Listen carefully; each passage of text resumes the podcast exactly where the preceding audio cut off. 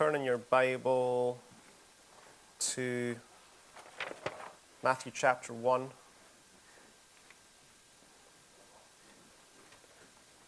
Nick should have it up on the screens as well if you want to look on the screens. Um,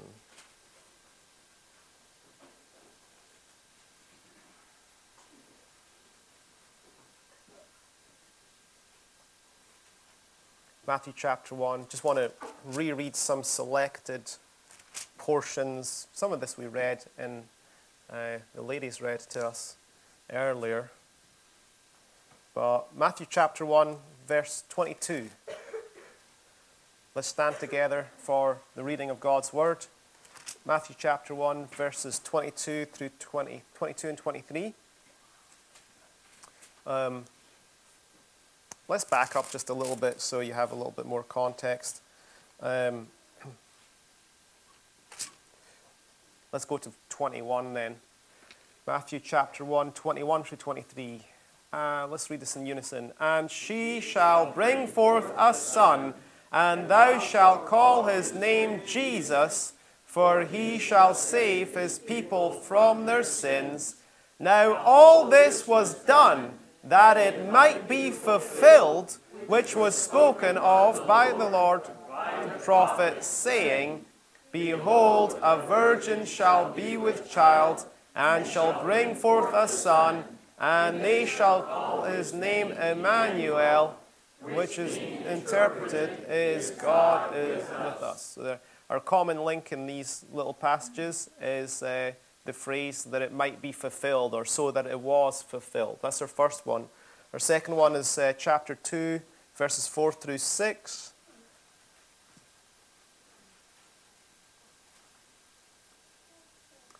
Chapter 2, verses 4 through 6 in unison. And when he had gathered all the chief priests and scribes of the people together, he demanded of them where Christ should be born. And they said unto him, In Bethlehem of Judea, for thus it is written by the prophet, And thou, Bethlehem, in the land of Judah, art not the least among the princes of Judah, for out of thee shall come a governor that shall rule my people Israel. And then, thirdly, in uh, Matthew chapter 2, verses 13 through 15. 13 through 15. That was, uh, we just read our second portion, which was um, uh, the fulfillment of uh, something that was previously predicted. Again, in chapter 2, verse 13, read in, in unison. And when they were departed, behold, the angel of the Lord appeared to Joseph in a dream, saying, Arise, take the young child and his mother, flee into Egypt, and be thou there until I bring thee word. For Herod will seek the young child to destroy him. When he arose, he took the young child and his mother by night and departed to Egypt, and was there until the death of Herod, that it might be fulfilled which was spoken of the Lord by the prophet, saying, Out of Egypt have I called my son.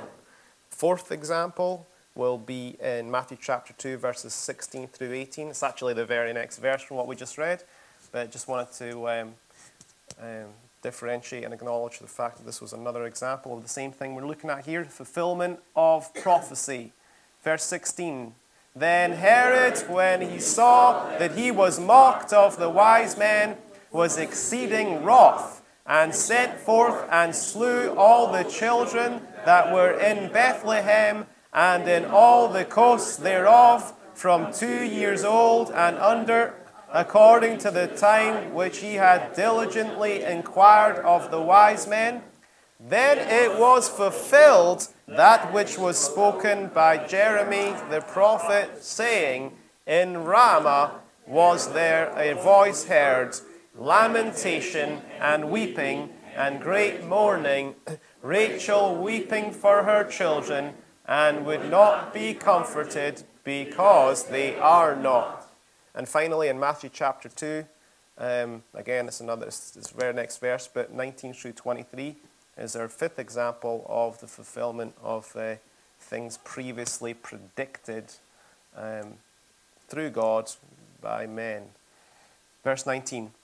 But when Herod was dead, behold, an angel of the Lord appeared in a dream to Joseph in Egypt, saying, Arise, take the child and his mother, and go into the land of Israel, for they are dead which sought the young child's life. And he arose and took the young child and his mother, and came into the land of Egypt, Israel, sorry uh, when he heard that Archelaus did reign in Judea in the room of his father Herod, he was afraid to go thither. Notwithstanding, being warned of God in a dream, he turned aside into the parts of Galilee, and he came and dwelt in a city called Nazareth, that it might be fulfilled which was spoken by the prophets He shall be called a Nazarene. Dear God, thank you for the Bible. Thank you for um, the, just the otherworldliness of this book, even to the ability to predict the future. God, just um, write these things on our hearts and to our understandings so that we may um, put our trust and confidence in you and walk with you. In Jesus' name, amen. Thank you. You may be seated.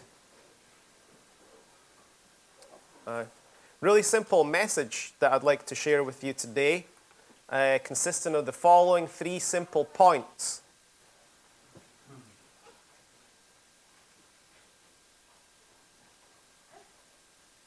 Are you ready? Yeah. All right.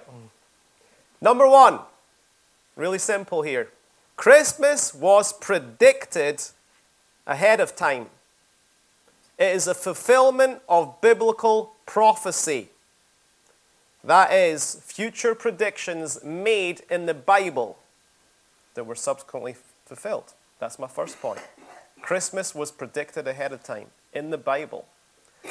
Point number two the Bible has other predictions about the future that have not happened yet. Point number three we should believe that they will happen, and we should get really excited and take great confidence in them and in God in general. Those are my three points for this morning. And I called this, uh, this, this message, I don't know if you had the phrase, you know, Christmas is coming. You know, did your mom and dad ever say that to you? You know, and they might have wanted you to uh, um, be good or something, or, you know, Christmas is coming. Well, this is called Christmas was a coming. Christmas was a coming. So, point number one, I mentioned Christmas was predicted ahead of time. It's a fulfillment of uh, biblical prophecy, predictions that were made in the Bible about things that would happen in the future. And we've read those examples together in all uh, five of these examples, I think we had. Um, it, was, it was said, Matthew in particular, takes great care to point out that this is exactly what the prophets had written hundreds of years before, and it happened exactly like they said it would. Um, note that the in in about the five examples that we looked at, um, the the predictions were detailed. Did you notice that? I mean, you're dealing with a certain level of detail when you talk about giving the exact location of Jesus' birth, um, the occupation which we would have. You know, if you want to predict someone's life, to predict where they're going to be born, what their job's going to be, right? Did you notice that when they went to the, uh, uh, they gathered people together to ask them where the Christ would be born, and they quoted that, um, that prophecy from, was that, Micah? And thou, Bethlehem, in the land of Judah, are not the least among the princes of Judah. For out of thee shall come a governor that shall rule my people, rule or feed or shepherd my people Israel. So not only was that prophecy give the location of Messiah's birth, but also this individual that was predicted, whose life was predicted ahead of time, his occupation a governor, a ruler, a shepherd, one who will feed. So the location was predicted, his occupation was predicted, and then in our, I think our second example, or we might be on to the third one now, because I skipped the first one that we read about Oh, yeah. Um, that his birth would be um, from a virgin. Um, that, that this one who was born not only would be born from a virgin, but he would be God. It says, The virgin shall be with child and shall bring forth the son, and they shall call his name Emmanuel, which being interpreted is God with us. So we're really kind of building up the way the Bible predicted the coming of this special one, this anointed one, this one who was marked out with God. The prophecy was very detailed um, to, the de- to the degree to which um, it was humanly unforeseeable how you could predict some things like, uh, I think it's going to rain tomorrow. Do you know what I mean? Well, it's like, well done. You know, there's a certain percentage chance that it's going to rain on any given day of the year anyway, right? So, biblical prophecy, it was beyond what was humanly foreseeable. It was beyond actual, uh, it couldn't humanly fulfilled. Uh, you know, these were things that were impossible, like, like uh, virgins having babies and stuff pretty, pretty impossible. Um, and it was, as I said, it was very detailed. We've been gone through it. it, it the, the prophecies went on to give very specific uh, details of his life. Um, you know, the, the flight to Egypt, coming out of Egypt, uh, the catastrophe uh, with the, the children uh, being, being killed by Herod, and the pain and the sorrow and the suffering and the, the crying that was going to come from that, the mourning that was going to come from that, that was predicted. And then, of course, another detail of his life being predicted that, um, that he would be called a Nazarene. And so their, their association with the town of Nazareth and the fact they lived there. So, like here, just in the Christmas story, I mean, there's many more prophecies of Messiah and what his life would be, life would be like, but right here, um, not only was it Christmas predicted ahead of time, but it was predicted in detail. And we tend to take these things for granted. We tend to forget that we hold a book in our hands. I don't know of any other book on planet Earth that's ever accurately predicted the future, whereby several of those predictions have already happened exactly like this book said it was going to happen. That's a little bit remarkable, isn't it? You get to be a Christian. You get to have this book, to understand this book by the Holy Spirit. Um, so, uh, one point that I want to acknowledge, my first point was simply that Christmas was predicted ahead of time, it was predicted in detail. Note that um, it must have been pretty hard for someone before all this was fulfilled to have fully understand or put these things together. Right. Did you notice that um, we had multiple verses that pertain to like where he was like from? Um, like in, in verse 6, it said that um, there was a prophecy that he was going to be born in Bethlehem, um, based on Micah 5:2, and thou Bethlehem in the land of Judah are not least among the princes of Egypt, princes of Judah. I'm sorry. But then in verse 15, um, they have the other prediction that said, "Out of Egypt I have called my son." And then in verse 23, it says, "He shall be called a Nazarene." So if you were living before Jesus was born, how would you have interpreted these verses? How would you have put together predictions of the future that seemed to be um, mutually contradictory? They seem to contradict themselves. Do you know what I mean? Right. You're like, well, how could you be born in Bethlehem and called a, Nazar- called a Nazarene, which is someone from Nazareth, and come out of Egypt? It's like, whoa. So, my simple note there is that biblical prophecy can be difficult to understand yeah. because it's detailed, but not impossible. Because you notice that those guys in Jerusalem got it right when they said, it's this one here in Micah, out of Bethlehem. They didn't say, oh, we don't know, we're confused because we've got this one verse about Bethlehem, we've got one verse about Egypt, and one verse about Nazareth, so we really don't know how to answer your question, wise men. No, they said, this is it right here, out of Bethlehem. So, yes, biblical prophecy can be detailed, it can be hard to understand, but not impossible with the help of God and God's just grace in our minds just to get all the details and trust Jesus to help us in it. Um, so that kind of helps us. Just in my first point here, predict, Christmas was predicted ahead of time. That helps us that we shouldn't throw out biblical prophecy today. Just because it may be hard to understand, just because it may be detailed, just because there may be people with um, contradicting views, it doesn't mean to say someone hasn't got it right. Just logical deduction here. It doesn't mean to say that someone hasn't got it right. And there aren't things that through prudence and trust in God and the Holy Spirit that we can tell about the future uh, from the things the Bible has predicted. Praise God. And just as a, just as a final um, little sub point to my first point, Christmas was predicted ahead of time, praise God. But um, the, the Christmas, of course, as we know, is not the only example of something, an event that has been predicted by the Bible in detail. It's not the only example of it. There's many, many other fulfilled prophecies from the Bible that have already happened. I think, of course, chiefly about the time of the demise of the, uh, of the, um, the, the kingdoms of Israel, you know, um, what followed on from the, the Davidic kingdom, uh, the, the, uh, Israel and Judah, and the time of their d- demise, through the prophets, there was multiple, multiple prophecies concerning exactly what would happen to them at the hands of Assyria, at the hands of Babylon. It was predicted ahead of time, and it happened exactly like it was predicted. Um, and of course, their repatriation under the Medes and coming back and uh, Jerusalem being repatriated and rebuilt, that was all predicted ahead of time, and it happened exactly like it was predicted. So, Christmas was a predicted ahead of time, but it's not, of course, our only example of um, uh, fulfilled biblical prophecy of course. And just as a further side note on that, two of my favorite um, fulfilled biblical prophecies, one of them because of its level of detail, I love how Isaiah predicted um, the coming uh, of um, Cyrus as, uh, as, a, as a ruler and um, as, as one that would, you know, God would use to bring the Jews back. I really love that prophecy, first of all, because it happened 150 years before that Cyrus ever lived.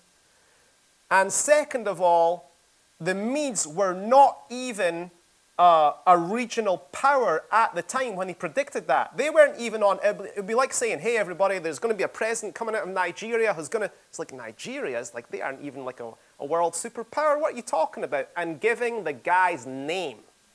That's crazy. To name a name 150 years or so ahead of time and for it to happen, I love that. Do you know, did anyone ever ask you at work or anything? What? You, oh, you're not one of those people that believe the Bible, are you? Yes, I am. Unashamedly so. And would you like to know why? Good. Amen. Apart from the fact that this book is the only book that ever has been able to explain what in the world happened to me when I met Jesus Christ, but this is the only book on planet Earth that has accurately predicted the future and will do so again. But apart from that one on Cyrus, my other favorite one, of course, is the repatriation of Israel and the reestablishment of Israel as a nation and as a people group gathered to their home. Because that is like a modern example. You know, 1949, 1967, um, to see that happening. And once again, although, getting back to a previous point I made, although biblical prophecy can be hard, you've got to be careful people have correctly interpreted it in the past. You go back there into that library or go into my office and you open up Matthew uh, Adam Clarke's commentary, okay? Adam Clarke took Daniel's prophecies, the prophecy of the weeks, and he says, This is when Israel is going to be reestablished. He predicted 1967, or you know, based on not their first repatriation, but their final getting Jerusalem, you know. So other people, and you can read quotes from the men of God. Some of these uh, hymn writers, Bonar and these other people that were around in the 1700s and the 1800s, they all said Israel will be reestablished as a nation. They correctly interpreted and predicted the future through the Bible. So, though it can be hard, though it can be tricky, it's not that it's never been done and it can't be done. We can rely upon this book. Praise God. So, point number one Christmas was predicted ahead of time. Simple points today. Point number two the Bible has other predictions about the future that have not yet happened. Of course, just being kind of really obvious here, but it's really, all of it's really, really exciting. We just kind of take these things for granted become Christians. The, the, the things that the Bible predicts about the future are utterly remarkable. Take, for example, Acts chapter 1. Acts chapter 1, verse 11. While Jesus is going up into the clouds, the angel said, You men of Galilee, why are, stand ye gazing up into heaven? This same Jesus which is taken up from you into heaven shall so come in like manner as, as ye have seen him go into heaven. He's coming back. He's coming back through the clouds. It's going to happen. We know it, of course. But the Bible predicts the future.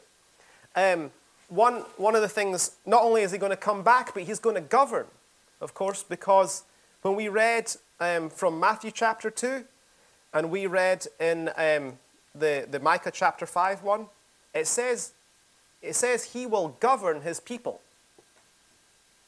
Is that fulfilled or unfulfilled prophecy? Unfulfilled. Has G- Jesus never came his first time around and governed Israel?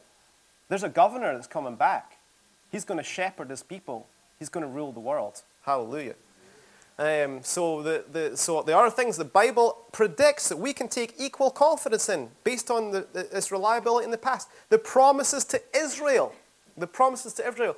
If you read um, the, the, the prophets, and I'm reading Isaiah right now, and when I read Isaiah, the promises to Israel,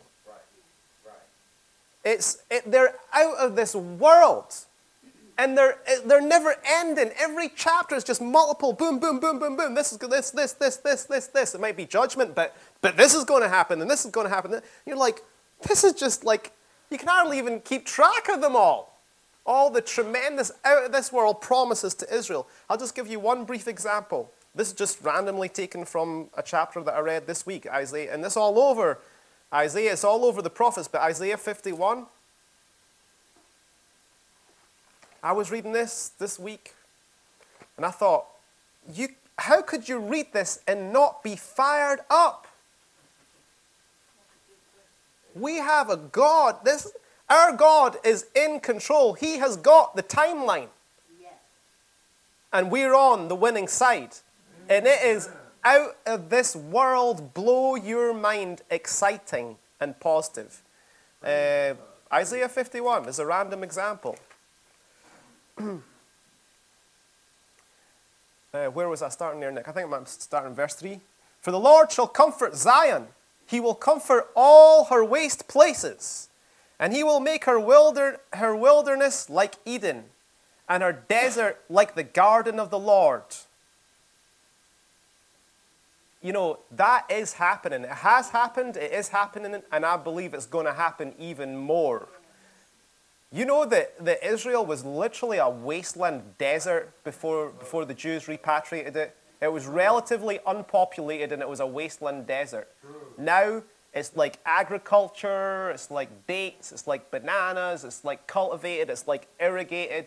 Um, so that has partially happened already and is happening, but I believe where it says like Eden, it's literally going to be like that. Praise God. I believe these promises to Israel, uh, they, although there could be you know, a degree of symbolism in some of it, they're literally to Israel. They've got to be. Because when these prophecies were written, there was no church. And they had to be literally correct at the time to Israel, or the Bible's not true. See? Um, so where was it? Yeah, I was just given Isaiah 51 as an example of other predictions that the Bible has that have, haven't happened yet, and they're all super positive and super amazing. Uh, Isaiah 51, verse 4 Hearken unto me, my people, and give ear unto me, O my nation. For a law shall proceed from me, and I will make my judgment to, to rest for a light for the people.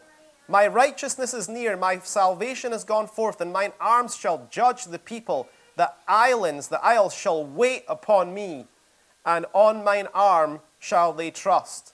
Lift up your eyes to the heavens, and look upon the earth beneath, for the heavens shall vanish away like, like the smoke, and the earth shall wax old like a garment, and they that dwell therein shall die in like manner. But my salvation shall be forever, and my righteousness shall not be abolished. Wow. Absolutely staggering predictions from the Word of God that will come true.